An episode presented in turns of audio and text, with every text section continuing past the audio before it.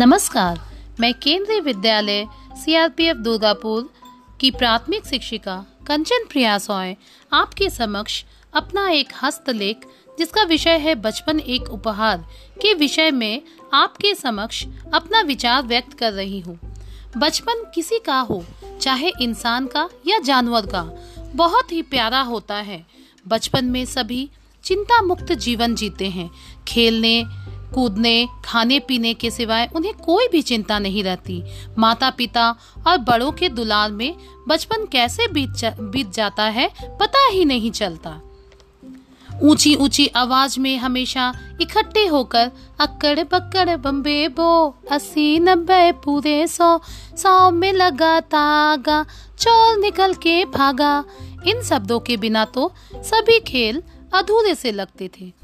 हम में से शायद ही ऐसा कोई होगा जिसने बचपन में पतंग उड़ाना, गुल्ली डंडा खेलना, लुका छुपी खेलना, कंचों से खेलना जैसे मज़ेदार खेल नहीं खेला होगा। और बारिश के मौसम में कागज़ के नाव तैराना बारिश में भीगना, साइकिल के टायर को एक छोटी सी छड़ी से चलाना, चलाने में मज़ा तो आया ही होगा। हाँ ज़रूर मज़ा आया होगा। कविता की चंद पंक्तियों द्वारा मैं बचपन की याद को पुनः ताज़ा करती हूँ। कागज़ की कश्ती थी, नदी का किनारा था। खेलने की मस्ती थी, यह दिल भी आवारा था। कहाँ आ गए समझदारी के दलदल में? वह नादान बचपन ही कितना प्यारा था।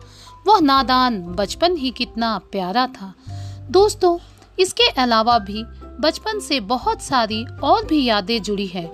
हम लिखते लिखते थक ही जाएँगे, किंतु यादें खत्म नहीं होगी। इसीलिए दोस्तों, बचपन की यादें इतनी हैं कि उन्हें इस लेख में समेटना बहुत ही मुश्किल है। धन्यवाद।